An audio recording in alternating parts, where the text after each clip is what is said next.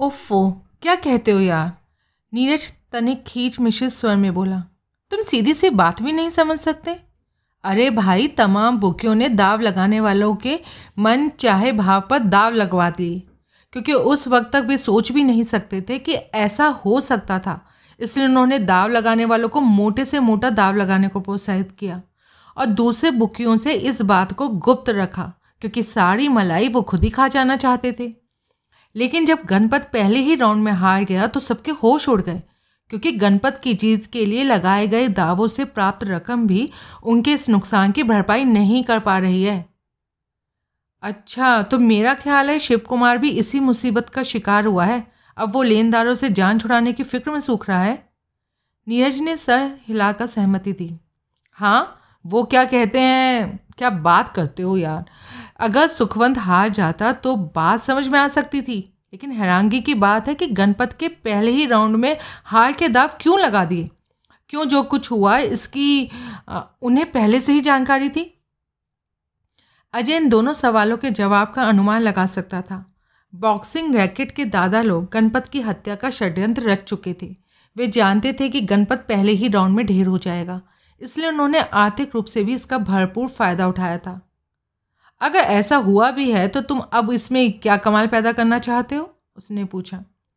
क्या बात है, तुम मेरे अखबार के सब सब एडिटर और स्पोर्ट्स सेक्शन के एडिटर को नहीं जानते? दीनानाथ को? हाँ, एक नंबर का हरामजादा है वो।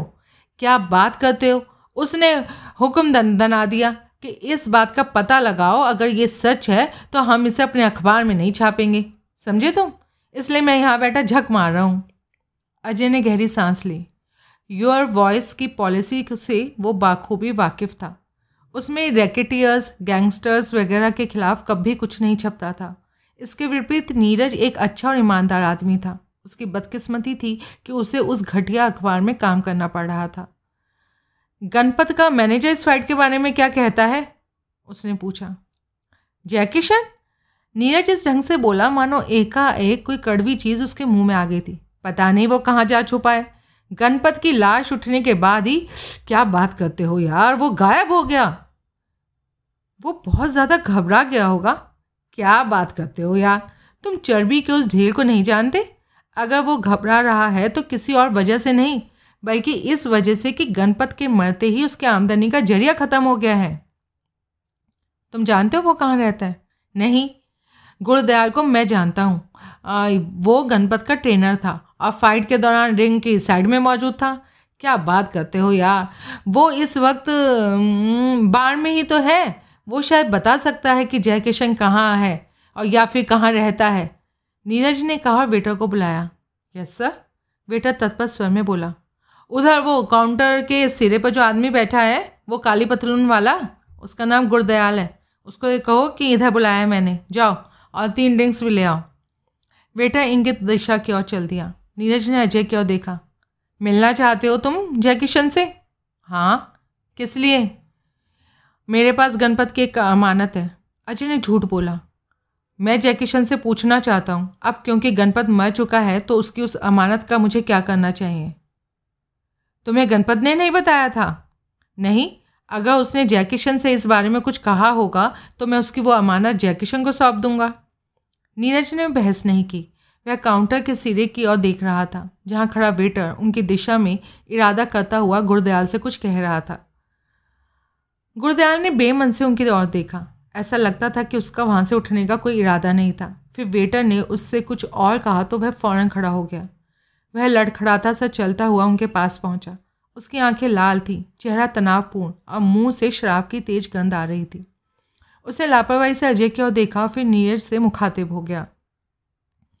तुमने मुझे क्यों बुलाया था नीरज, उसने भारी स्वर में पूछा। हाँ बैठो, अजय से मिलो, थंडल का रिपोर्टर है।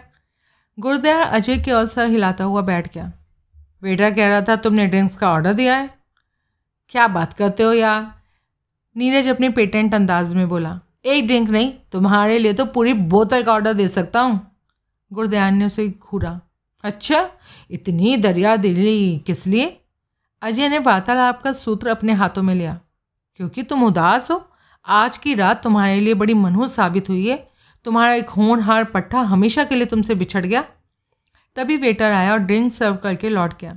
गुरदयाल ने अपना ग्लास उठाया, एक ही बार में आधा खाली करने के बाद आस्तीन से मुंह पोंछता हुआ बोला, तुम ठीक कहते हो, आज की रात वाकई बड़ी मनहूस है। फाइट से पहले क्या तुम्हें इस बात का ज़रा भी शक नहीं था कि गणपत की तबीयत ठीक नहीं थी? उसने पूछा। अरे उसकी तबीयत बिल्कुल ठीक थी, पूरी तरह से भला चंगा था। अपने पूरे करियर में पहले कभी इतनी अच्छी फॉर्म में तो वो कभी रहा ही नहीं। ट्रेनिंग के दौरान उसके सभी नियमों का कठोरता से उसने पालन किया था। सुखवंत ने जैसा प्रहार आज रात उस पर किए थे, उससे तो कई गुने भारी प्रहार वो पहले कई बार झेल चुका था और कभी उसे किसी किस्म की कोई तकलीफ नहीं हुई। इस मामले में उसका जिस्म पत्थर का था। तो फिर आज ये सब कैसे हो गया? राउंड शुरू होने की घंटी बजते ही उसने रिंग में अपने कॉर्नर में नाचना शुरू कर दिया था। अजय ने हस्तक्षेप को नज़रअंदाज करते हुए कहना जारी रखा, अगर तुमने वो फाइट देखी थी तो ये भी देखा होगा कि वो सुखवंत के हौसले पस्त करके उसे नॉकआउट करने को मरा जा रहा था। उसने रिंग में चैंपियन की वो धुनाई करनी थी कि उसकी ऐसी क्रिया खराब करनी थी कि उसे जान बचाने के लिए रिंग से भाग जाना पड़ता। चौथे राउंड के बाद वो हरगिज भी गणपत के सामने खड़ा नहीं रह सकता था, लेकिन ऐसा कुछ होने से बहुत पहले ही वो हो गया जिसके बारे में कोई सोच भी नहीं सकता था। गणपत की ताकत निचुड़ती चली गई और जल्दी ही ढेल की शक्ल में नीचे जा गिरा। यकीन मानो, जब डॉक्टर गोयल ने मुझे बताया कि गणपत मर गया तो एकाएक मुझे तो यकीन ही नहीं आया। फिर गणपत की हालत को देखते हुए यकीन करना पड़ा तो खुद मेरा हार्ट फेल होते होते बचा। मेरी समझ में अभी तक नहीं आया ये अनहोनी हो कैसे गई। अगर गणपत की जगह सुखवंत ने दम तोड़ दिया होता तो बात समझ में आ सकती थी। उसकी उम्र चालीस पार हो चुकी है, शराब ने उसे खोखला कर दिया है, लेकिन गणपत पूरी तरह से तंदुरुस्त जवान पट्टा था। उसने शेष वाक्य अधूरा छोड़कर अपना गिलास उठाया और खाली कर दिया। गणपत की मौत से जयकिशन को भी भारी आघात पहुंचा होगा, अजय ने पूछा। गुरदयाल ने गिलास नीचे रखकर आस्तीन से अपना मुंह पोंछा। क्या पता, जय जयकिशन बर्फ़ की तरह ठंडे स्वभाव वाला आदमी है। अचानक उसके स्वर में सतर्कता आ गई थी। गणपत के मैनेजर के रूप में उसने अपनी जिम्मेदारी सही ढंग से निभाई है, एकदम कामयाब मैनेजर रहा वो। लेकिन इसका मतलब ये बिल्कुल ठीक नहीं कि गणपत और उसके बीच बहुत ज़्यादा आत्मीयता थी। उनके ताल्लुक पूरी तरह से कारोबारी थे। इस धंधे में होता भी है ही जी, आपसी ताल्लुकात नाम की कोई चीज़ तुम्हें इस धंधे में कभी मिलेगी नहीं।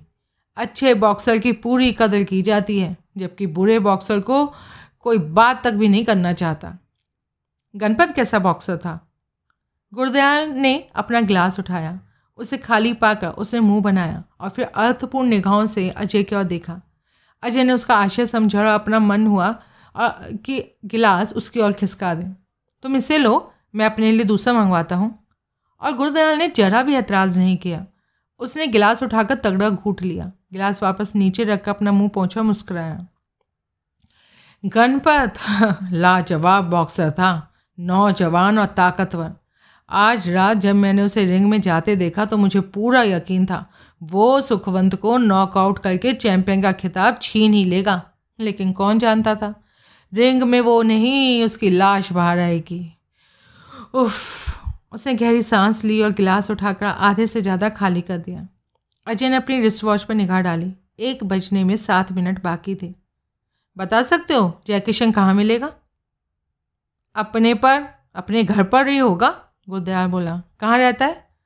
तिलक रोड पर तीस नंबर की पाँच मंजिला के चौथे खंड पर चौथे नंबर फ्लैट में। इस वक्त घर पर ही मिलेगा। हाँ हाँ ज़रूर। तुम्हारे विचार में वो कैसा आदमी है? खाने पीने का शौकीन और नंबरी अयाश। इस उम्र में भी उस मोटे को रोज़ रात एक औरत चाहिए। अगर मेरा ख्याल गलत नहीं तो इस वक्त वो किसी मोटी औरत को पहलू में दबाए विस्की से अपना गम गलत कर रहा होगा। अजय अपनी कुर्सी खिसकाकर खड़ा हो गया। उसने अपना पर्स निकाला और नीरज के बार बार मना करने के बावजूद उसने पचास रुपये का नोट निकाल कर मेज़ पर रख दिया। मैं जा रहा हूँ, मेरी ओर से दो पैग और ले लेना। और गुरदयाल का कंधा थपथपा दिया। जानकारी के लिए बहुत बहुत शुक्रिया दोस्त। अजय दरवाजे की ओर बढ़ गया। गुरदयाल ने एक बार उसकी पीठ को घूरा और फिर पलके झपकाते हुए नीरज की ओर देखा। मेरी ज़िंदगी में ये पहला मौका है किसी रिपोर्टर ने मुझे विस्की पिलाई है। नीरज मुस्कुराया।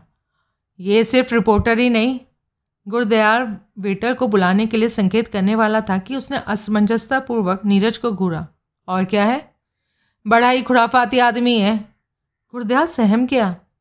अरे मैंने तो उसे जयकिशन का पता बता दिया, कोई गलती तो नहीं की? नहीं नहीं, ऐसा तो नहीं है यह आदमी कोई गड़बड़ कर दे और जयकिशन मेरे सर पर आ चढ़े। अरे नहीं अजय ऐसा आदमी नहीं है, वो जयकिशन को हरगिज नहीं बताएगा कि तुमने उसको पता बताया है। गुरदयाल ने शंकित भाव से उसे घूरा, फिर वेटर को आने का संकेत कर दिया। जयकिशन सचमुच अपना गम गलत कर रहा था। वह अब तक करीब आधी बोतल ख़त्म कर चुका था, लेकिन ना तो उसे सुरूर महसूस हो रहा था और ना ही उसकी बेचैनी कम हो रही थी। रिंग में गणपत को ढेर होता देखकर उसे बहुत चुभन सी महसूस हो रही थी और उसके दिल में बेचैनी निरंतर बढ़ती जा रही थी।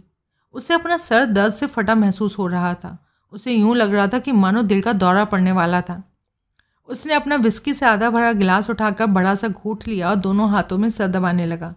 उसने अपनी परिचित कॉल गर्ल्स में से किसी को बुलाने के बारे में सोचा, फिर उसने अपना विचार बदल दिया। उसे लगा कि उसकी वर्तमान मनःस्थिति में औरत का सामीप्य भी उसे सुकून नहीं पहुंचा सकेगा। उसने अपना गिलास खाली करके बोतल से और विस्की उसमें डाल ली। उसे घुंग की तरह ये चिंता खाई जा रही थी कि गणपत की मौत का रिश्ता उससे जोड़ा जा सकता था। हालांकि श्रीकांत वर्मा ने उसे पूरा यकीन दिलाया था कि गणपत की मौत की वजह का पता कभी कोई नहीं लगा सकेगा, मगर जयकिशन संतुष्ट नहीं था। उसने पढ़ा और सुना था कि परफेक्ट क्राइम नाम की कोई चीज़ नहीं होती, कोई क्राइम कभी परफेक्ट नहीं होता। अपराधी से कोई ना कोई ऐसी चूक हो जाती है जिसके ज़रिए उसका सुराग लगाया जा सकता है। वह देर तक बैठा सोचता रहा कि क्या इस मामले में भी कोई चूक हो चुकी थी, और अगर हुई थी तो वो क्या हो सकती थी। मगर लाख सोचने के बाद भी वो किसी नतीजे पर नहीं पहुंच सका। उसने अपना गिलास उठाया और विस्की चुसकने लगा। अचानक टेलीफोन की घंटी की आवाज़ सुनकर वो उछल पड़ा। कौन हो सकता है? घंटी की आवाज़ उसे हथौड़े की तरह अपने सर में बजती प्रतीत हुई। मजबूरन उसे उठना पड़ा। वो थके से कदमों से चलता टेलीफोन उपकरण के पास पहुंचा। यस, श्रीकांत बोल रहा हूँ, मैं तुमसे बात करना चाहता हूँ। जयकिशन को एकाएक आतंक ने जकड़ लिया। उसका दिल जोरों से धड़कने लगा। कोई गड़बड़ है? बिल्कुल नहीं, प्रत्येक व्यक्ति पूरी तरह संतुष्ट है। उसकी मौत को स्वाभाविक मृत्यु समझा जा रहा है। जयकिशन को तसल्ली नहीं हुई। आ, आप किस बारे में बात करना चाहते हैं? तुम्हारे भविष्य के बारे में। जयकिशन ने राहत की सांस ली। उसे लगा कि उसके दिलो दिमाग पर छाया बोझ एकाएक अपने आप ही ना जाने कहाँ गायब हो गया था। उसने रुमाल निकाल कर अपनी भारी चेहरे से बहता पसीना पोंछा। वो मैं भी इस बारे में आपसे बात करना चाहता हूँ। मेरा ख्याल है कि मुझे अब इस शहर में नहीं रहना चाहिए। हम इत्मीनान से बैठकर इस बारे में विचार विमर्श करेंगे। ठीक है, मैं आपके पास पहुंच जाऊंगा। नहीं नहीं, तुम क्यों कब तकलीफ करते हो? तुम्हें शायद पता नहीं है कि बाहर बारिश हो रही है। जयकिशन ने खिड़की की ओर देखा। बाहर सचमुच बारिश हो रही थी। वो अपने ख्यालों में इस बुरी तरह से गुम हो रहा था कि उसे इस और ध्यान ही नहीं दिया। तुम्हें इस वक्त वहाँ से टैक्सी मिलने में भी दिक्कत पेश आएगी, श्रीकांत कह रहा था। मैं आधा घंटे में तुम्हारे पास आऊँगा, तो मुझे अपनी इमारत के बाहर ही मिलना। आप मेरे फ्लैट में क्यों नहीं आ जाते? हम आराम से बैठकर यहीं बात करेंगे। ये मत भूलो कि दीवारों के भी कान हुआ करते हैं। मैं तुमसे कार में ही बातें करूँगा और फिर तुम्हें वापस छोड़ दूँगा। और हाँ, आज रात जो कुछ हुआ उससे मद्देनज़र रखते हुए हमारे लिए सावधानी बरतना निहायत ज़रूरी है। तुमसे इस बारे में पूछताछ करने कोई आ सकता है और मैं नहीं चाहता कि हम दोनों को कोई भी साथ देखे। जयकिशन सर से पांव तक काँप गया। आ, आ, आपका मतलब पुलिस आ सकती है? पुलिस पुलिस क्यों आएगी भला?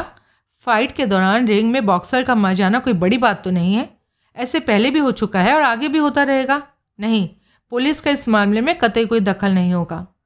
दरअसल मेरा इशारा प्रेस रिपोर्टर्स की ओर था। आखिरकार तुम चैंपियन का खिताब हासिल करने की कोशिश करने वाले बॉक्सर के मैनेजर थे। रिपोर्टर्स को का तुम में दिलचस्पी होना तो स्वाभाविक सी बात है। ये बात सौ फीसदी सही थी। खुद जयकिशन को भी पहले से ही ये आशंका थी, इसलिए उसने इमारत के चौकीदार को कड़ी हिदायत दे रखी थी कि उससे मिलने आने वाले किसी रिपोर्टर को वह ऊपर न आने दे। चौकीदार ने उसकी बात पर पूरा अमल किया था और उससे मिलने आए तीन रिपोर्टर्स को वो ये कहकर अब तक लौटा चुका था कि जयकिशन घर में मौजूद नहीं था। दो तीन रिपोर्टर्स ने उससे फ़ोन पर भी बात करने की कोशिश की थी। उनमें खुद जयकिशन ने ही तबीयत ठीक न होने का बहाना करके फ़ोन बात करने से इनकार कर दिया था। ठीक है, आप कितनी देर में पहुँचेंगे? बस आधा घंटा। ठीक है, मैं आपको अपनी इमारत से करीब सौ गज पहले ही कॉर्नर पर पेड़ के नीचे इंतज़ार करता मिलूँगा ताकि चौकीदार की निगाह भी आप पर ना पड़ सके। गुड। दूसरी तरफ से संबंध विच्छेद हो गया। जयकिशन ने रिसीवर यथास्थान रख दिया और एक बार फिर अपने चेहरे से पसीना पहुंचा। वो सोफ़ा चेयर पर आ बैठा। उसने सिगरेट जलाई और धीरे धीरे ड्रिंक चुस चुसकने लगा। वो निश्चिंत था। श्रीकांत की बातों से जाहिर था कि वे लोग उससे संतुष्ट थे। इन इस एहसास ने उसे तमाम चिंताओं से मुक्त कर दिया था। श्रीकांत उसकी इस बात से भी सहमत प्रतीत हुआ था कि उसे विराट नगर से दूर चले जाना चाहिए। जयकिशन को इस बात से बड़ा भारी सुकून मिल रहा था। उसे बम्बई तथा कलकत्ता के अलावा तीसरा कोई भी शहर पसंद नहीं था। दो महीने पहले जब गणपत ने गद्दारी की थी तो उसकी रातों की नींद हराम हो गई थी और हर पल एक अनजानी दहशत उस पर सवार रहने लगी थी, क्योंकि श्रीकांत वर्मा ने उसे गणपत को सही ढंग से संभालने की जिम्मेदारी सौंपी थी, जिसे वो उसकी इच्छा के अनुसार पूरा नहीं कर पाया था। इसलिए श्रीकांत वर्मा और ऑर्गेनाइजेशन के अन्य तीन उच्चतम अधिकारियों की निगाहों में वो भी उतना ही कसूरवार था जितना कि गणपत था। ऑर्गेनाइजेशन का सबसे बड़ा असूल था कि जिम्मेदारी लेने के बाद उसे निभाने में कामयाब ना होने वाले को सज़ा ज़रूर दी जाती थी। ये नियम ऑर्गेनाइजेशन के बड़े से बड़े आदमी से लेकर सबसे छोटे तक बड़ी सख्ती के साथ लागू होता था। गनीमत थी कि उसे अपनी गलती को सुधारने का मौका दिया गया था और वो इस बार बिल्कुल नहीं चूका। जयकिशन ने अपना ड्रिंक खत्म करके गिलास नीचे रख दिया। वो उठा और खिड़की के पास खड़ा हुआ। बारिश अभी भी हो रही थी। सड़क सुनसान थी। स्ट्रीट लाइट रोशनी पीली पीली और मरियल सी नजर आ रही थी। खिड़की से आती ठंडी नम हवा का स्पर्श उसे स्फूर्तिदायक प्रतीत हो रहा था। काश इस वक्त इस पहलू में भारी बदन की कोई औरत होती तो मौसम का भरपूर लुफ्त वह उठा सकता था। उसने मन ही मन तय किया कि श्रीकांत से बात करने के बाद वापस लौटने पर वो अपनी परिचित पांचों कॉल गर्ल्स को फ़ोन करेगा। उनमें से जो भी उपलब्ध होगी उसे बुलाकर वो शेष रात उसी के साथ गुजारेगा। उसने मन ही मन हिसाब लगाया कि ज़्यादा से ज़्यादा एक घंटे बाद वो श्रीकांत से बातचीत करने के बाद वापस लौट आएगा। तब तक और भी ज़्यादा देर हो चुकी होगी, इसलिए क्यों ना अभी वो ट्राई कर ले। अगर कोई लड़की उपलब्ध होगी तो उसे एक घंटे बाद आने के लिए कह देगा। वो उत्साहित भाव से टेलीफोन के पास पहुंचा। उसके दिमाग में करीब तीस वर्षीय शकीला की आकृति उभरी। वो बड़ी धड़ल्लेदार औरत थी। ऊंचा कद और भरा भरा ठोस बदन। दो बच्चों की माँ होने के बावजूद उसके जिस्म में जरा भी ढीलापन नहीं आया था। वो उसकी मनपसंद औरत थी। हालांकि वो सबसे ज़्यादा महंगी पड़ती थी, लेकिन जितना पैसा लेती थी उसकी पाई पाई की भरपूर कीमत चुका देती थी। जयकिशन ने पहला उसी का नंबर डायल किया। चंद क्षण दूसरी ओर घंटी बजती रही और शकीला का थका सा स्वर सुनाई दिया। उसे सुनते भी उसका मन खुशी से नाचने लगा। जयकिशन बोल रहा हूँ, आ सकती हूँ? इस वक्त नहीं नहीं डेढ़ घंटे बाद। लाइन पर कुछ देर खामोशी रही। आने में मुझे कोई ऐतराज नहीं, लेकिन मैं कुछ ही देर पहले बाहर से लौटी हूँ और बहुत ज़्यादा थकी हुई हूँ। मैं भी बहुत ज़्यादा थका हुआ हूँ, इसलिए तुम्हारी सख्त ज़रूरत है। तुम आ जाओगी तो हम एक दूसरे की थकान दूर कर सकते हैं। थकान तो तुम सिर्फ अपनी ही दूर करोगे। खैर आ जाऊँगी डेढ़ घंटे बाद। हाँ, लेकिन अभी क्यों नहीं? अभी मैंने कहीं जाना है। एक घंटे तक लौट आऊँगा, फिर हम दोनों जश्न मनाएंगे। ठीक है, दो ढाई बजे के बीच आ जाऊँगी। जयकिशन ने संबंध विच्छेद कर दिया। उसने धीरे धीरे गुनगुनाते हुए अपनी रिस्ट वॉच पर नज़र डाली। एक बजने में चार मिनट बाकी थे। श्रीकांत का फ़ोन आए बाईस मिनट हो चुके थे। उसने खुंटी पर टंगी अपनी बरसाती और रेन कैप उतार कर पहन लिया। फ्लैट से बाहर निकल कर प्रवेश द्वार लॉक किया और सीढ़ियों की ओर बढ़ गया। नीचे इमारत के मुख्य द्वार के पास चौकीदार बेंच पर बैठा बीड़ी पी रहा था। आप बाहर जा रहे हैं? उसने हैरानगी से पूछा। हाँ। चौकीदार ने बाहर की ओर देखा। वहाँ टैक्सी या ऑटो रिक्शा खड़ी ना पाकर उसने पूछा, पैदल इस मौसम में? हाँ, अचानक कोई ज़रूरी काम या, याद आ गया। जल्दी लौट आऊँगा। और हाँ, अगर मुझे किसी वजह से देर हो जाए और मेरे पीछे मुझसे मिलने कोई आए तो उसे रोक लेना, वापस मत जाने देना। अगर मुझे किसी वजह से देर हो जाए और मेरे पीछे मुझसे मिलने कोई आए तो उसे रोक लेना, वापस मत जाने देना। चौकीदार जानता था कि फ्लैट में अक्सर रात को कोई ना कोई औरत आती ही रहती थी। वो उनमें से कई औरतों को शक्ल से भी पहचानने लगा था। कौन सी आएगी बाबूजी?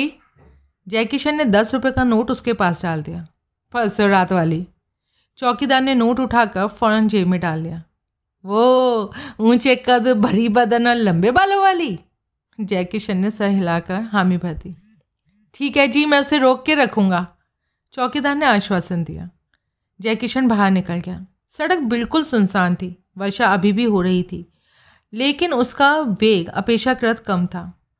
वह बाईं ओर मुड़ा और करीब सौ गज दूर कॉर्नर पर एक पेड़ के नीचे खड़ा इंतजार करने लगा। उसने सिगरेट जला ली और उसे दोनों हाथों के दायरे में छुपाकर बारिश से बचने से बारिश से बचने की कोशिश करता हुआ कश लेने लगा। मुश्किल से तीन मिनट बाद एक आती हुई कार के हेडलाइट्स की रोशनी उसे दिखाई दी। दो बार डिम्पर द्वारा संकेत दिया गया और फिर कार उस स्थान पर जहाँ वो खड़ा था चंद कदम के फासले पर उसके सामने आ रुकी। कार का इंजन चालू था। जयकिशन ने सिगरेट फेंक दी। वह कार की ओर पड़ा। खिड़कियों के शीशों पर पानी की बूंदें जमी थी। वो देख नहीं सका कि कार के अंदर कौन था। अगर शीशों पर पानी की बूंदें ना होती तब भी अंदर का दृश्य वो नहीं देख सकता था। उन शीशों से बाहर से अंदर नहीं देखा जा सकता था। उसने अगली सीट पर उसने अगली सीट का अपनी ओर वाला दरवाज़ा खोला। अगले ही क्षण उसकी खोपड़ी झूम गई। ड्राइविंग सीट पर फुल मून बार कम रेस्तरां मैनेजर जगमोहन बैठा था। उसके दास्ताने से ढके दाएं हाथों में थमी भारी रिवॉल्वर सीधे उसकी ओर तनी हुई थी। जयकिशन के जिस्म को मानो लकवा मार गया था। वो चंद क्षण दरवाज़ा था में निश्चित खड़ा रहा, फिर उसने पीछे सीट पर निगाह डाली। उसे उम्मीद थी कि वहाँ बैठा श्रीकांत वर्मा कुटिलतापूर्वक उसकी ओर मुस्कुरा रहा होगा, लेकिन पिछली सीट पर श्रीकांत नहीं था। वहाँ पीले चेहरे वाला एक आदमी कोने में ढेर की शक्ल में पड़ा था, जिसका सर फटा हुआ था, बालों में खून लिथड़ा हुआ था और गर्दन अजीब से ढंग से मुड़ी हुई थी। जाहिर था कि वो मर चुका था। जयकिशन फटी आंखों से उसे घूरे जा रहा था। अनप्रेषित दृश्य ने उसकी बुद्धि कुंठित कर दी थी। अंदर बैठो, जगमोहन सर लहजे से बोला। जयकिशन की चेतना को झटका सा लगा। उसे वास्तविकता का आभास हुआ। उसके जी में आया कि वो वापस घूमे और अपनी इमारत की ओर दौड़ जाए। जगमोहन ने मानो साफ साफ उसके विचार पढ़ लिए थे। कामयाब नहीं हो सकोगे तुम। जान प्यारी है तो चुपचाप अंदर बैठ जाओ। अगर कोई बेवकूफ़ी करने की सोच रहे हो ना तो पहले ये सोच लो मेरा निशाना अचूक होता है और इस रिवॉल्वर से निकली गोली तुम्हारी खोपड़ी के चीथड़े उड़ा देगी। हाँ, अगर तुम समझते हो कि गोली को डोज दे सकते हो तो कोशिश करके देख सकते हो। जयकिशन के समूचे जिस्म में भय की तेज सर्द लहर गुजर गई। वह बोलना चाहकर भी कुछ बोल नहीं सका। उसका गला एकदम खुश्क हो गया था और टांगें कांप रही थी। वो समझ चुका था कि आदेश पालन के अलावा अन्य कोई चारा नहीं था। उसने अपने सूखे होठों पर जबान फिराई, कांपते हाथों से रेन कैप उतारी और अंदर बैठने के लिए झुका। जगमोहन का दायां हाथ ऊपर उठा और रिवॉल्वर की नाल का भरपूर वार उसके गंजे सर के बीचों बीच पड़ा। जगमोहन ने रिवॉल्वर जेब में रखकर दास्ताने उतारे और अपनी साइड का दरवाज़ा खोला। वो नीचे उतरा, सड़क पर दोनों ओर निगाहें दौड़ाईं, फिर घूमकर उस दूसरे दरवाजे पर पहुंचा। जयकिशन की टांगें पकड़कर उसे भीतर धकेला और दरवाज़ा बंद कर दिया। उसने फिर से सड़क पर दोनों ओर निगाहें दौड़ाईं। सड़क पूर्ववत सुनसान थी। वो कार के गिर्द घूमकर वापस ड्राइविंग सीट पर जा बैठा। उसने कार की बैकलाइट जला बुझाकर तीन बार संकेत दिया और अपनी ओर का खिड़की का शीशा गिरा दिया। कुछ क्षणों के बाद एक अन्य कार उसके बगल में आ गई। दूसरी कार में मौजूद सुलेमान ने खिड़की का शीशा नीचे गिराकर उसकी ओर झाँका। Any problem boss?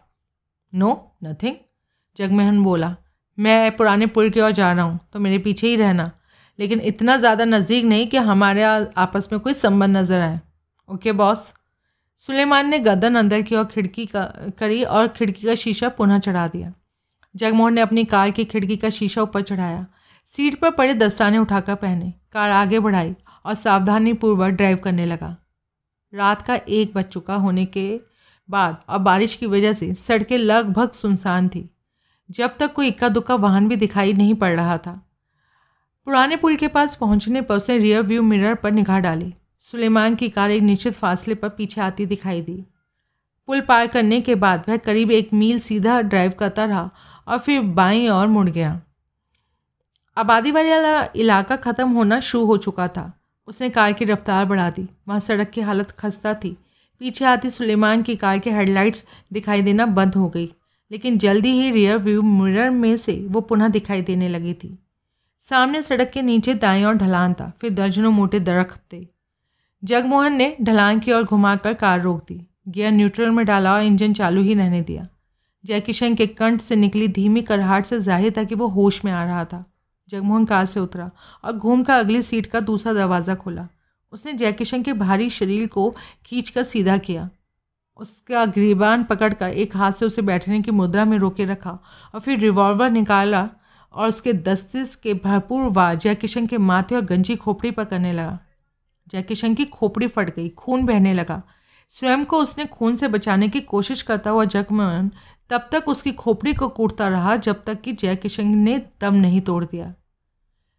जगमोहन पीछे हटकर चंद क्षण खड़ा हाफता रहा, फिर उसने जयकिशन के दिल पर हाथ रखकर अच्छी तरह यकीन कर लिया कि वो सचमुच मर चुका था।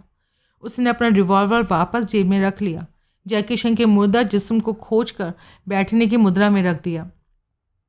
दरवाज़ा बंद करके वो वापस ड्राइविंग सीट वाले दरवाजे पर पहुंचा। वह ड्राइविंग सीट पर घुटने जमा कर पीछे की ओर झुक गया। अब पिछली सीट पर पड़ी पीले आदमी यानी हल्दीराम की लाश को गिरेबान से पकड़कर आगे खींचा। सीट के पुश्त के ऊपर से उसे खींचना आसान नहीं था, लेकिन जगमोहन में जिस्मानी ताकत की कमी नहीं थी। उसने लाश खींच ही ली। लाश अकड़नी शुरू हो चुकी थी। उसे नीचे उतरकर लाश को ड्राइविंग सीट पर बैठाया। उसने पीछे गर्दन घुमाकर देखा। सुलेमान की कार धीरे धीरे आ रही थी। वह निश्चिंतापूर्वक कार के अंदर नीचे झुका। हल्दीराम की अकड़ती जा रही टांग को खींचकर उसका पैर इस ढंग से एक्सीलेटर पर रख दिया कि वो दबा रहे, फिर एक हाथ से क्लच को दबाते हुए गियर दूसरे हाथ से न्यूट्रल टॉप में फंसा दिया। क्लच छोड़ते ही स्वयं तत्क्षण फुर्ती से पीछे हटा और दरवाज़ा बंद कर दिया। बेकाबू कार तेजी से ढलान पर आगे झपटी। पहले पेड़ से टकराने से बचती हुई वो अंधाधुंध भागी और सीधी दूसरे पेड़ के तने से जा टकराई। धातु के टकराने और कांच टूटने का जोरदार शोर उभरा और कार रुक गई। जबरदस्त झटके की वजह से जयकिशन की लाश सीट से नीचे गिर गई। हल्दीराम की लाश पहले ऑन दी स्टीयरिंग पर गिरी, फिर वो भी डैशबोर्ड से टकराती हुई नीचे गिर गई। जगमोहन ने इस नज़ारे पर निगाह डाली और पीछे हट गया। तभी सुलेमान की कार सड़क पर आकर रुकी। वह दरवाज़ा खोलकर नीचे उतरा। हल्दीराम की दुर्घटनाग्रस्त कार से धुआं निकल रहा था। सुलेमान उसकी ओर बढ़ा। वापस अपनी कार में जाकर बैठो, जगमोहन कड़े स्वर में बोला। काम खत्म होने के बाद मौका वारदात पर रुकना बेवकूफ़ी होता है। सुलेमान फौरन अपनी कार की ओर चल दिया। जगमोहन ने भी उसका अनुकरण किया। सुलेमान ने ड्राइविंग सीट पर बैठने का उपक्रम किया ही था कि जगमोहन ने उसे टोक दिया। नहीं, मैं ड्राइव करूँगा, पैसेंजर सीट पर बैठो। सुलेमान ने आदेश का पालन किया। जगमोहन ने ड्राइविंग सीट पर बैठकर कार घुमाई और वापस पुल की ओर ड्राइव करने लगा। अजय तिलक रोड पहुंचा। तीस नंबर की पाँच मंजिला इमारत ढूंढने में उसे कोई खास दिक्कत नहीं हुई। वह मोटरसाइकिल पार्क करके इमारत में दाखिल हुआ। बेंच पर बैठा चौकीदार उसे देखते ही खड़ा हो गया। उसने सर से पाँव तक भीगा अजय को घूरा। फरमाइए, मैं जयकिशन से मिलना चाहता हूँ। अजय अपना हेलमेट उतारता हुआ बोला। आपकी तारीफ़। मेरा नाम अजय कुमार है, थंडल का रिपोर्टर हूँ। चौकीदार ने सहलाया। जयकिशन साहब यहाँ नहीं है। कहाँ गए? पता नहीं। कब गए थे? जी, करीब आधा घंटा पहले। अजय ने अपनी रिस्ट वॉच पर निगाह डाली। एक बजकर सत्ताईस मिनट हुई थी। बेवक्त और इस खराब मौसम में जयकिशन का कहीं जाना उसे अजीब लगा। तुमने जयकिशन को जाते देखा था? हाँ जी। पैदल गया था किसी सवारी से? जी, पैदल। अजय ने सोचा जयकिशन आसपास ही कहीं गया होगा। अगर उसने दूर जाना होता तो फ़ोन करके टैक्सी बुलानी थी। बेवक्त और इतने ख़राब मौसम में कोई भी आदमी ये सोचकर घर से नहीं निकल सकता था कि थोड़ी बहुत दूर जाने पर उसे कोई खाली सवारी मिल जाएगी। यूँ भी इस इलाके में रास्ते में सवारी मिलना आसान नहीं था। अगर तुम्हें कोई एतराज़ ना हो तो क्या मैं यहाँ बैठ कर उसका इंतज़ार कर सकता हूँ? चौकीदार ने उबासे ली। मुझे तो एतराज़ नहीं है, लेकिन इंतज़ार करने से आपको कोई फ़ायदा नहीं होगा। क्यों? इसलिए कि जयकिशन साहब आपसे कोई बात नहीं करेंगे। तुम्हें कैसे पता? उन्होंने मुझे ख़ास तौर पर हिदायत दी थी किसी रिपोर्टर को उनके पास ऊपर न आने दूँ। आपसे पहले भी कई आए थे, सबको बेरंग लौटा दिया जी। फिर भी कोशिश कर देखने में कोई हर्ज तो नहीं? अजय ने कहा। जेब से सिगरेट का पैकेट निकाला। माचिस दोगे? चौकीदार के चेहरे पर साफ साफ लिखा था कि अजय का आगमन और वहाँ बैठना उसे नागवार गुजर रहा था। वो चाहता था कि अजय वहाँ से फ़ौरन चला जाए, पर उसने बेमन से उसे माचिस निकाल कर दी। मेरी सलाह मानो, सिगरेट पियो और यहाँ से चलते बनो। अजय ने एक सिगरेट निकाल कर अपने होठों में दबाई और सुलगाने के बाद माचिस लौटाते हुए पूछा, सिगरेट पियोगे? चौकीदार इनकार करना चाहता था, लेकिन मुफ्त की सिगरेट से धुआं उड़ाने का लोभ संवरण नहीं कर पा गया। वह हिचकिचाया और फिर सर हिलाकर हामी भर दी। अजय ने एक सिगरेट उसे दे दी। चौकीदार ने सिगरेट जला ली। बैठ जाओ। खड़े क्यों? चौकीदार भी बैठ गया। तुमने जयकिशन को जाते देखा था, तो उनसे पूछा नहीं कि वो इस वक्त ख़राब मौसम में कहाँ जा रहे हैं? नहीं जी, मैं भला ये पूछने वाला कौन होता हूँ। जयकिशन ने भी कुछ नहीं बताया। उन्होंने कहा नहीं, कुछ नहीं। अजय हंसा। शक्ल सूरत से तो तुम बहुत बढ़िया आदमी नज़र आते हो, वह उसे फूंक देता हुआ बोला। फिर भी झूठ बोल रहे हो। जानकारी देने की कोई कीमत चाहते हो? चौकीदार की आंखों में लालच की चमक उभरी। नहीं नहीं, ऐसी जी तो कोई बात नहीं है। अच्छा, ऐसी कोई बात नहीं है। अजय ने बीस रुपये का नोट निकाल कर उसकी ओर बढ़ाया। ये नोट मैं तुम्हें इस वादे के साथ दे सकता हूँ कि जो कुछ तुम मुझे बताओगे वो मैं हरगिज भी जयकिशन को नहीं बताऊँगा। अब बताओ, क्या तुम इस नोट के मालिक बनना चाहते हो? चौकीदार अपलक नोट को घूर रहा था। उसने एक बार दरवाजे की ओर देखा और फिर अपने होठों पर जबान फिराई। ठीक है, उसने कहा और हाथ आके बढ़ाया।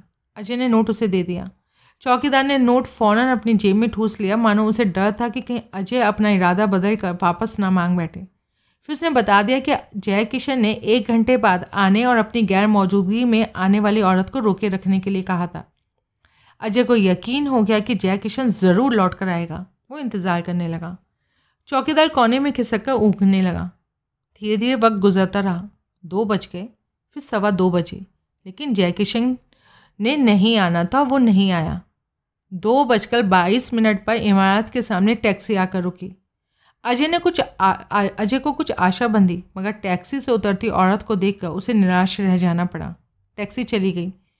गुलाबी रंग की प्लास्टिक की बरसाती और रेन कैप पहने ऊंचे कद और भरे भरे जिस्म की खूबसूरत औरत भीतर दाखिल हुई। उसके चेहरे मोड़े और हाव भाव से साफ जाहिर था कि वो कैसी औरत थी। चौकीदार सर्जक को उठा था। जयकिशन साहब अभी नहीं लौटे? जाती बार वो कह गए थे कि हाँ, अभी नहीं लौटे। वो जाती बार वो कह गए थे कि आप यहीं बैठकर उनका इंतजार करना। औरत के चेहरे पर खींच भरे भाव पैदा हो गए। अजय एक तरफ खिसक गया। तशरीफ़ रखिए, मैं भी जयकिशन का इंतजार कर रहा हूँ। औरत किंग कर्तव्य विमूढ़ से खड़ी रही। उसके चेहरे पर खींच के भाव गहरे हो गए। उसने अजय को इस ढंग से घूरा मानो पूछ रही थी, अगर तुम भी जयकिशन से मिलने आए हो तो उसने मुझे क्यों बुलाया था? अजय उसकी परेशानी भाप गया। मैं दस मिनट से ज़्यादा जयकिशन का वक्त नहीं लूँगा। औरत ने बरसाती और नैंग का ऐप उतार कर बेंच के सिरे पर रख दिया और अनिच्छापूर्वक बैठ गई। अगर आपको एतराज़ ना हो तो क्या मैं सिगरेट पी सकता हूँ? मुझे क्या एतराज़ होना है? मुझे कोई एतराज़ नहीं, कुर्ती से वो बोली। अजय ने सिगरेट जला ली। पता नहीं इस बेहुदा मौसम में अजय जयकिशन कहाँ जा बैठा। औरत ने कुछ कहने के लिए मुँह खोला, फिर इरादा बदल लिया। आपको पता है वो कहाँ गया है? नहीं। अजीब आदमी है वो भी। कम से कम आपकी परेशानी का ख्याल तो उसे करना चाहिए था। मेरा क्या है, मैं तो कल भी उससे मिल लूँगा। ज़्यादा से ज़्यादा पंद्रह मिनट और इंतजार कर लूँगा और अपने घर लौट जाऊँगा। वह औरत की खींच भरे चेहरे पर निगाह जमा कर बोला, मगर आपको तो उसका इंतजार करते ही रहना पड़ेगा, क्योंकि आपके पास वापस लौटने का भी साधन नहीं है। जिस टैक्सी से आप आई थी वो तो जा चुकी है और इस वक्त यहाँ से सवारी मिलना नामुमकिन है। औरत को पहली बार इस एह, इस असलियत का एहसास हुआ। उसके चेहरे पर ऐसे भाव प्रकट हुए कि मानो मन ही मन जयकिशन की पिछली सात पुश्तों तक को कोसने लगी थी। आप ठीक कह रहे हैं वैसे तो, वो विवशतापूर्वक बोली। अजय मुस्कुराया। मेरा नाम अजय कुमार है। आपका नाम जान सकता हूँ? शकीला। आपके साथ सचमुच जयकिशन ने बड़ी भारी ज्यादती की है। जब उसने आपको बुलाया था तो उसे यहीं मौजूद रहना चाहिए था। उसने अपनी रिस्ट वॉच पर निगाह डाली। ओह, पौने तीन बजने वाले हैं। मेरा ख्याल नहीं कि वो अब आएगा। शकीला ने बेचैनी से पहलू बदला। आपको कैसे पता कि उसने मुझे बुलाया था? अरे, आपके बेवक्त आने से। इतने ख़राब मौसम में रात के करीब ढाई बजे कोई किसी के पास तभी आता है, या तो उसे किसी कारणवश बुलाया गया हो या फिर आने वाले पर अचानक कोई भारी मुसीबत आ गई हो। आप किसी मुसीबत में हैं ऐसा तो कोई चिन्ह नज़र नहीं आ रहा। इसलिए जाहिर है कि आपको बुलाया गया था। अजय अपना हेलमेट उठाकर खड़ा हो गया। मैं तो और ज़्यादा इंतज़ार नहीं कर सकता, चलता हूँ। अब से पहले शायद हेलमेट के और शकीला का ध्यान नहीं गया था। उसने फ़ौरन इमारत के प्रवेश द्वार के कांच के दरवाजे से बाहर निगाह डाली और फिर आशापूर्वक अजय की ओर देखा। वो बाहर खड़ी मोटरसाइकिल आपकी है? हाँ जी। आ, मेरा ख्याल है जयकिशन अब नहीं आएगा। कहाँ फंस गई मैं? कहाँ? पता नहीं वो कहाँ है। वो गया कहाँ था? नहीं, मुझे नहीं मालूम।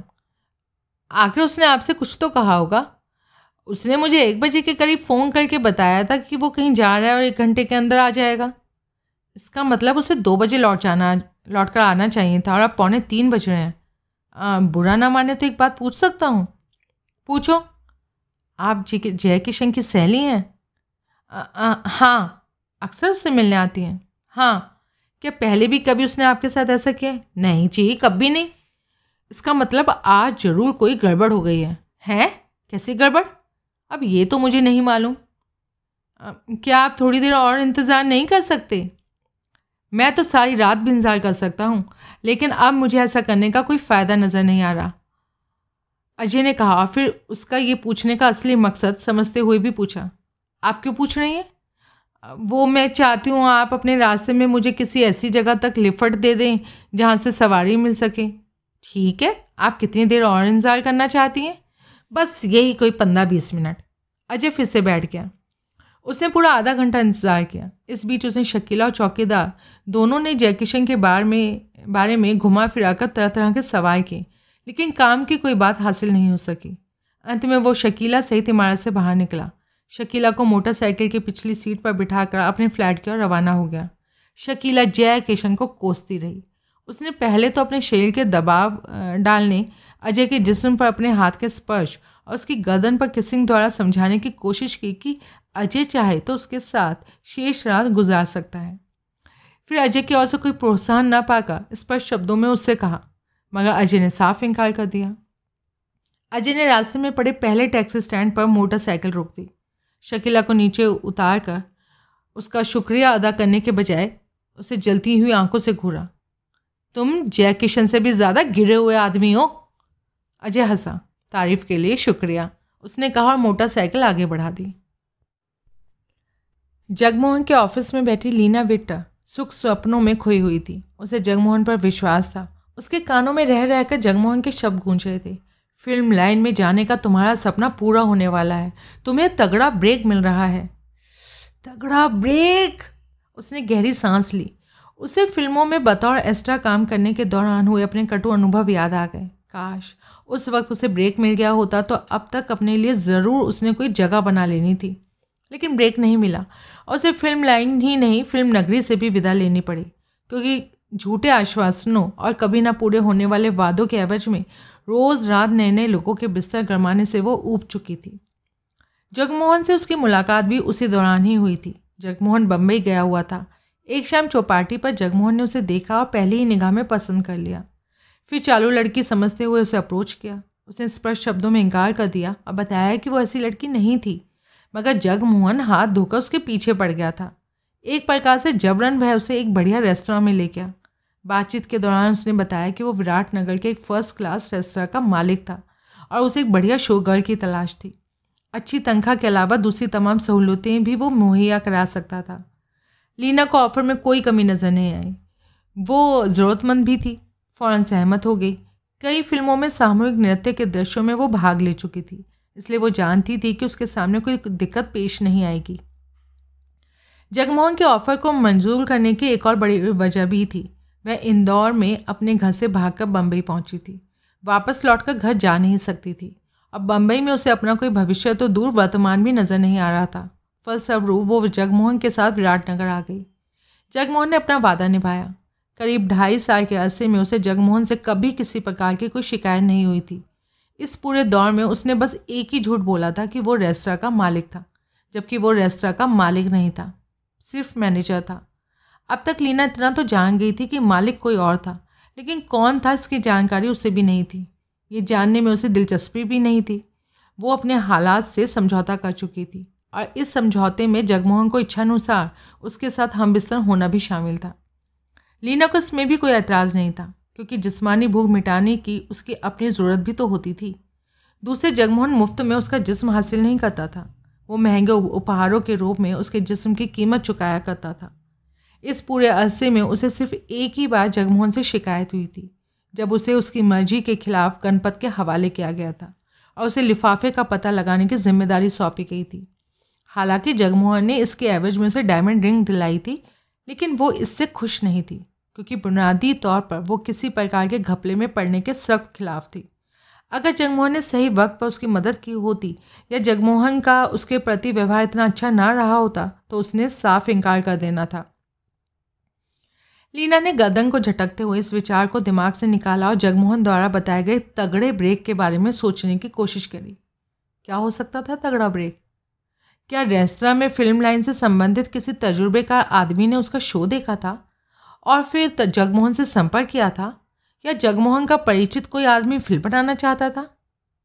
तभी सहसा ऑफिस का पिछला दरवाज़ा खुला और जगमोहन भीतर दाखिल हुआ। वह एकदम तरोताज़ा नजर आ रहा था, मानो नहा धोकर आया हो। उसके जिस्म पर कपड़े भी वो नहीं थे जो उसने ऑफिस से जाते वक्त पहने हुए थे। मैं तो समझने लगी थी कि आप मुझे भूल ही गए हैं, लीना शिकायती स्वर में बोली। जगमोहन मुस्कुराया। हाँ, तुम भुला दिए जाने के काबिल चीज़ नहीं हो लीना। असलियत ये है कि यहाँ से जाने के बाद मैं सिर्फ तुम्हारे बारे में ही सोचता रहा हूँ, और डेस्क के पीछे जा बैठा। अच्छा, लेकिन पिछले करीब दो महीने से मैं देख रही हूँ आप मुझे अवॉइड कर रहे हैं। आप काम के अलावा दूसरी बातें ही नहीं करते। ये तुम्हारा वहम है। दरअसल जो बात मैंने तुम्हें आज बताई है उसका सिलसिला करीब डेढ़ महीने से ही चल रहा है, और मुझे ये सोचकर अजीब सा महसूस होता जा रहा है कि तुम यहाँ से चली जाओगी। लीना ने गौर से उसकी ओर देखा। यानी मुझे फिल्म लाइन में ब्रेक मिलने वाली बात डेढ़ महीने से चल रही है? हाँ, लीना मोहक ढंग से मुस्कुराई और उठकर उसकी गोद में आ बैठी। जगमोहन ने बाईं बाह से उसकी पीठ लपेट ली और दायां हाथ उसके दूसरे कंधे पर रख लिया। जगमोहन ने उसको किस किया। बाय द वे, वो ब्रेक क्या है? बहुत तगड़ा ब्रेक है। आ, तुमने श्रीकांत वर्मा का नाम सुना है? आ, वही जो अक्सर रेस्तरा में आता रहता है और दरबान वेटर्स वगैरह को तगड़ी टिप भी देता रहता है। काफ़ी मालदार आदमी मालूम होता है। हाँ, और साथ में उतना ही साधन संपन्न है। तुम बम्बई में फिल्म लाइन से संबंधित रही हो। विक्रम राव भोसले का नाम भी वहाँ तुमने ज़रूर सुना होगा। लीना को बखूबी याद था कि विक्रम राव भोसले का नाम बम्बई के प्रमुख फिल्म फाइनेंसर के साथ जोड़ा जाता था। उसके चेहरे पर उत्सुकतापूर्वक भाव प्रकट हो गए। आपका मतलब है मुझे विक्रम राव भोसले के जरिए ब्रेक मिलेगा? जगमोहन मुस्कुराया। हाँ, जरा टेलीफोन आगे किसका? जगमोहन की गोद में बैठी लीना ने टेलीफोन उपकरण उठाकर अपनी गोद में रख लिया ताकि जगमोहन आसानी से नंबर डायल कर सके। जगमोहन ने उसकी पीठ में लिपटी बाईं बाह निकाल कर रिसीवर उठाया और दाएं हाथ से नंबर मिलाने लगा। लीना ने भी आगे झुककर अपना कान ईयरपीस से सटा दिया। दूसरी ओर घंटी बजती रही। फिर एक पुरुष स्वर लाइन पर आया। श्रीकांत स्पीकिंग। जगमोहन बोल रहा हूँ। आपको याद है लीना विक्टर नामक एक लड़की ने गणपत के लिफाफे का पता लगाने में हमारी मदद की थी? हाँ, याद है। लीना अभी मेरे पास ही है। आ, वो अब इस शहर में रहना नहीं चाहती, क्योंकि अजय नामक एक प्रेस रिपोर्टर हाथ धोकर उसके पीछे पड़ गया है। समझदारी की बात है, उसे वहाँ से चला जाना चाहिए। हाँ, जितना जल्दी हो सके। कहाँ जाना चाहती है? बम्बई। वो फिल्मों में काम कर चुकी है। आपके दोस्त मिस्टर विक्रम राव खोसले अगर उसकी मदद कर दे तो वो फिल्म लाइन में सेटल हो सकती है। क्या आप लीना को ब्रेक दिला सकते हैं? Sure, no problem. लेकिन मान लो उसके बम्बई रवाना होने से पहले अजय उसके पास पहुंच गया। ऐसा नहीं होगा। लीना इस वक्त मेरे पास है और यहाँ से सीधी एयरपोर्ट जाकर बम्बई जाने वाले प्लेन पर सवार हो जाएगी। इसकी तमाम ज़रूरी सामान फ़िलहाल मिस्टर भोसले बम्बई में उसे मुहैया करा सकते हैं। फिर मैं उसके फ्लैट का सारा सामान बम्बई भिजवा दूँगा। क्या आप मिस्टर भोसले को ये बात समझा देंगे? बेशक। कौन सी फ़्लाइट से जाएगी मुझे बता दो, मैं भोसले को सूचित कर दूँगा। वहाँ उसका कोई आदमी लीना को रिसीव कर लेगा। जगमोहन ने गोद में बैठी लीना को चिकोटी काटी। सुबह आठ बजे वाली फ़्लाइट पर मैं उसे सवार करा दूंगा। ठीक है, सारा इंतजाम हो जाएगा। तुम लीना को यकीन दिला सकते हो कि फिल्म लाइन में उसे तगड़ा ब्रेक मिल जाएगा। और फ़ोन रख दिया गया। लीना ने जगमोहन के हाथ से रिसीवर छीन कर क्रेडल पर रख दिया और टेलीफोन उपकरण उठाकर डेस्क पर रखा और जगमोहन के गले में बाहें डालकर उसके होठों पर अपने होठ रख दिए। श्रीकांत वर्मा अपने बेडरूम की खिड़की के पास खड़ा बारिश में भीगी सड़क को देख रहा था। उसके चेहरे पर खींचपूर्ण भाव थे। जगमोहन ने उसके लिए करीब करीब एक दल्ले जैसी स्थिति पैदा कर दी थी। वो जानता था कि फ़ोन वार्ता के वक्त लीना जगमोहन के पास ही मौजूद थी और जगमोहन उसे एयरपोर्ट पहुंचाने से पहले भूखे भेड़िए की तरह उसके जिस्म को झंझोड़ता रहेगा। लेकिन वो जगमोहन की बात से सहमत भी था। लीना को इसी शहर में रहने देना खतरनाक था। अगर अजय लीना के पीछे पड़ चुका था तो उसने तब तक चैन से नहीं बैठना था, तब तक वह लीना से ये कबूल नहीं करवा लेता कि लिफाफे का पता लगाने के लिए उसे गणपत के पीछे किसी ने लगाया था। श्रीकांत ने गहरी सांस ली। वो जानता था कि एक ही रात में दो बार बेवक्त फ़ोन किए जाने से विक्रम राव चिढ़ जाएगा। हालांकि पहली कॉल द्वारा उसने विक्रम को खुशखबरी दी थी। गणपत की मौत और भारी मुनाफे की खबर सुनकर विक्रम राव ने खुशी जाहिर की थी और उसकी तारीफ़ की थी, मगर इस दूसरी कॉल से वो सचमुच भड़क जाएगा। लेकिन मजबूरी थी। लीना के मामले में जरा भी रिस्क नहीं लिया जा सकता था। लीना को विराटनगर में रहने देना उन सब के लिए बेहद खतरनाक था और इसमें बड़ी बात ये थी कि दोनों यानी घनश्याम दास और नरेंद्र मुखर्जी लीना का कोई मुनासिब इंतज़ाम नहीं कर सकते थे। इस समस्या का सही हल विक्रम राव के पास ही था। वो टेलीफोन के पास पहुंचा। विराटनगर और बम्बई के बीच एसटीडी सुविधा उपलब्ध थी। उसने विक्रम राव को नंबर डायल किया। Shrikant again. Vikram, sorry to disturb you. क्या बात है, आज रात तुम पर फ़ोन करते रहने का दौरा पड़ा हुआ है। अभी अभी एक समस्या पैदा हो गई है। तुम्हें पता है हमने गणपत का वो लिफाफा कैसे हासिल किया था? हाँ, किसी लड़की की मदद ली थी ना? हाँ, उस लड़की का नाम लीना विक्टर है। हमने उसे गणपत के साथ चिपका दिया था। उसने गणपत और अजय नामक रिपोर्टर की बातें सुनकर पता लगा लिया था कि लिफाफा अजय के घर उसकी कबर्ड में था। अब स्थिति ये है कि अजय को भी इस बात का पता लग गया है कि वो लीना और वो लीना की तलाश में शहर का चप्पा चप्पा छान रहा है। तो तुम रात के तीन बजे मुझसे क्या कहना चाहते हो? लीना को यहाँ से दूर भेजना नहायत ज़रूरी है। हम सुबह आठ बजे की फ़्लाइट से उसे बम्बई भेज रहे हैं। पागल हो गए हो क्या? मैं उसका क्या करूँगा? वो लड़की फिल्म लाइन में ब्रेक पाने की ख्वाहिशमंद है, लेकिन तुमने उसके लिए ऐसा कुछ नहीं करना है। तुम उसे सफ़ेद पाउडर वाला ट्रीटमेंट दे सकते हो। अगर पाउडर बिल्कुल प्योर होगा तो मैं समझता हूँ जल्दी ही वो सब कुछ भुलाकर बस फिक्स की दुनिया में स्थिर होकर रह जाएगी। श्रीकांत धूर्ततापूर्वक बोला। ज़्यादा से ज़्यादा हफ्ता लग जाएगा, लेकिन फिर क्या होगा? मैं उसको ज़िंदगी भर तो अपने पास नहीं रख सकता। अरे उसकी ज़रूरत भी नहीं है। तुम अक्सर कहा करते हो कि अरब मुल्कों में जवान खूबसूरत छोकरियों की बड़ी मांग है। इस छोकरी को तुम देखोगे तो बस ठगे रह जाओगे। लाइन पर कुछ देर खामोशी रही, फिर विक्रम राव का उत्साहित स्वर सुनाई दिया। ठीक है, इसे भी इसी ढंग से खपा दिया जाएगा। शुक्रिया। बिना किसी झंझट के इस तरह उसका मुकम्मल इंतज़ाम हो जाएगा। वो लड़की इस वक्त कहाँ है? रेस्तरा में जगमोहन के पास। वो उसे अपने पास रोके हुए है ताकि अजय सूंघता सूंघता उसके घर उसके पास ना जा पहुँचे। उसे रेस्तरा से ही सीधे एयरपोर्ट भिजवा दिया जाएगा, इसलिए उसके पास अपने पहने हुए कपड़ों के अलावा कुछ नहीं होगा। कोई बात नहीं, जहाँ मैं उसे फ़िलहाल रखूँगा वहाँ कपड़ों की ज़रूरत भी नहीं पड़ेगी। उसे इतना मसरूफ़ रखा जाएगा कि कपड़े पहनने उतारने का होश भी नहीं रहेगा। तुम उसका हुलिया बता दो ताकि यहाँ एयरपोर्ट पर मेरे आदमी को उसे पहचानने में दिक्कत ना हो। श्रीकांत ने लीना का पूरा हुलिया बताकर संबंध विच्छेद कर दिया। डोरबेल की तेज़ चीख ने अचानक अजय को जगा दिया।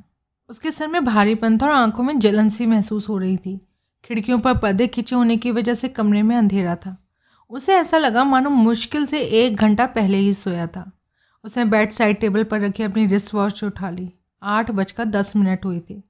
उसे याद आया कि रात में जयकिशन का इंतज़ार करने और शकीला से पीछा छुड़ाने के बाद करीब चार बजे घर लौटा था।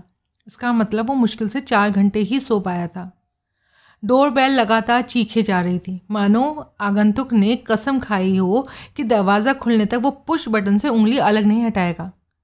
अजय खींचता हुआ बिस्तर से उतरा, पैरों में स्लीपर फंसाए और आंखें मलता हुआ प्रवेश द्वार पर पहुंचा। दरवाज़ा खोला। बाहर नीलम खड़ी थी। तुम सुबह ही सुबह कैसे आ टपकी?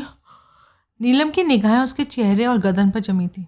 बताती हूँ, बताने से पहले मैं कुछ पूछना चाहती हूँ। वो अजय को धकेल कर भीतर दाखिल हुई और दरवाज़ा बंद करके उसकी ओर पलटी। क्या वो अभी भी घर में है? कौन? तुम्हारे अलावा कोई और है यहाँ? नहीं तो यहाँ किसने होना था? सच कह रहे हो? समझ में नहीं आता क्या बक रही हो, सीधी तरह क्यों नहीं बताती? वो कौन थी?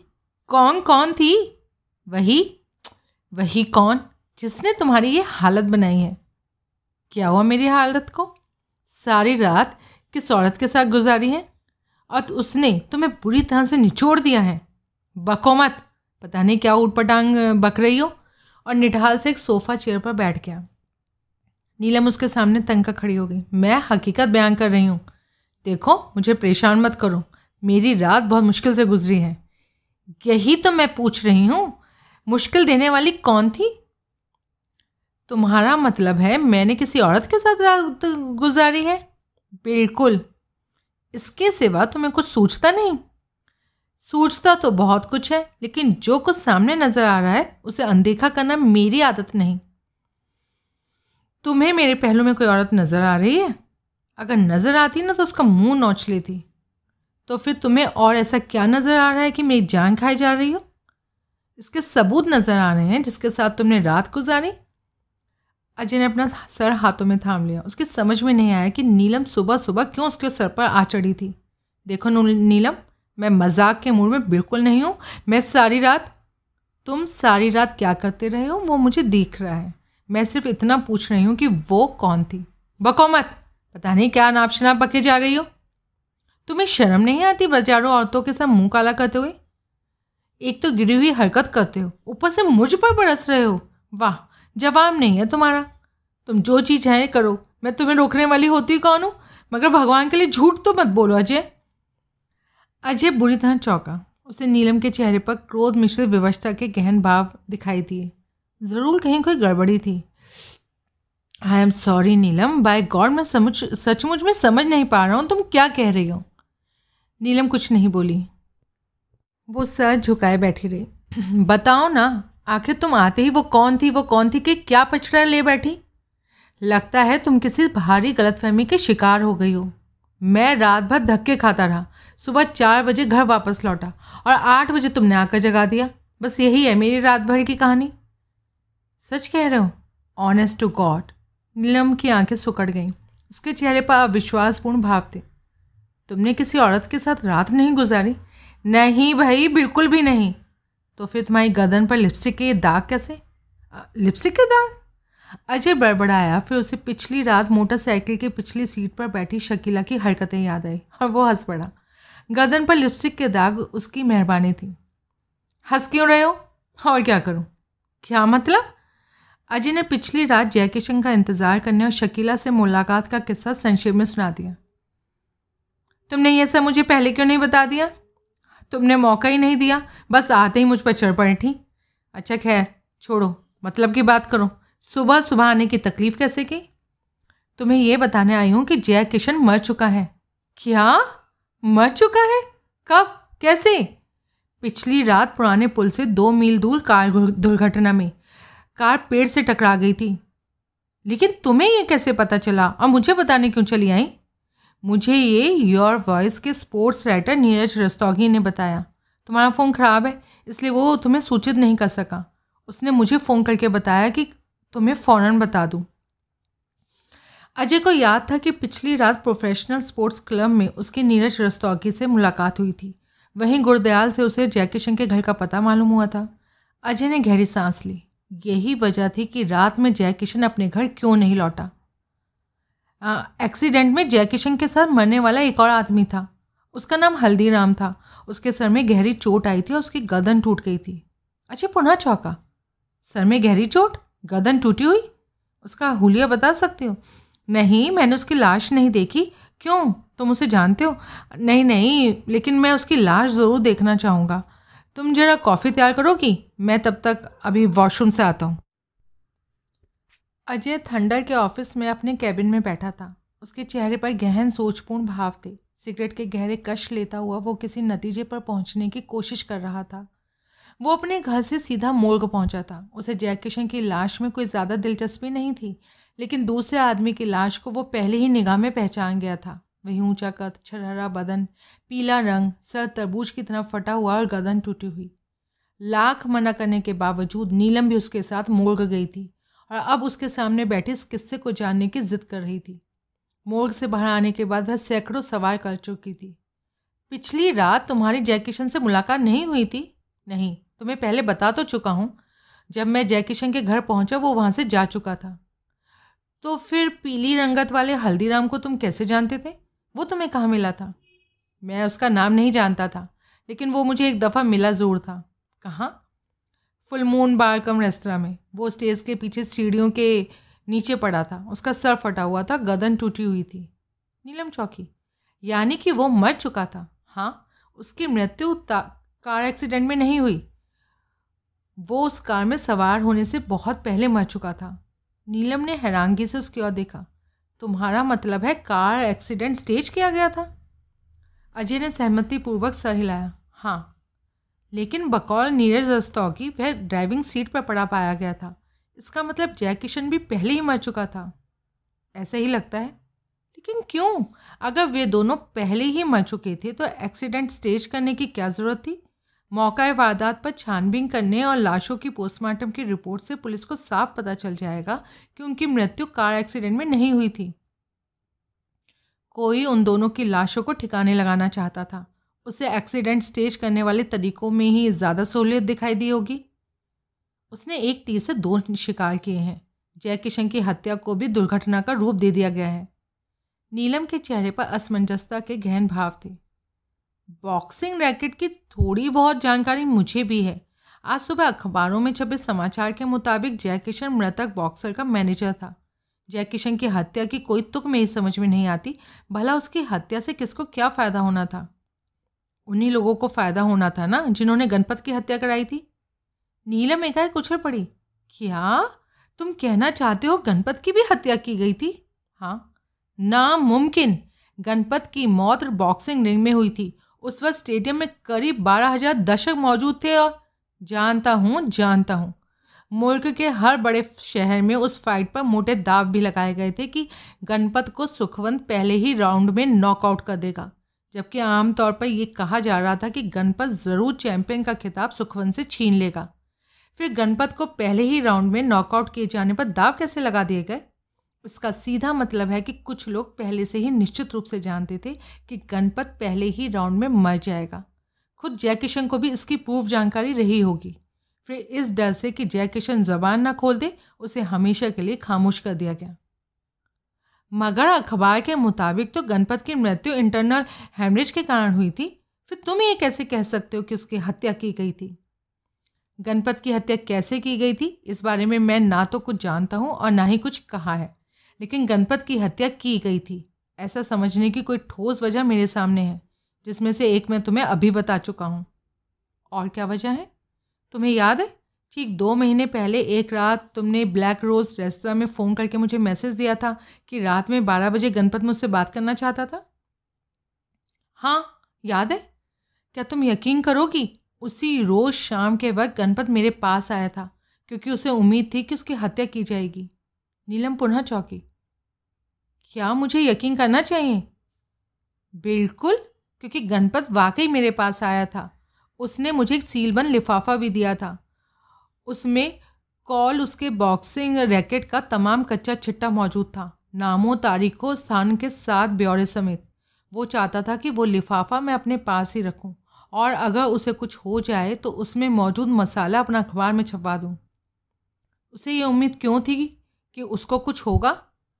क्योंकि उसने दो तीन दिन पहले ही अक्रम नामक एक अन्य बॉक्सर से उसका मुकाबला हुआ था। उस मुकाबले से पहले उसे हिदायतें दी गई थी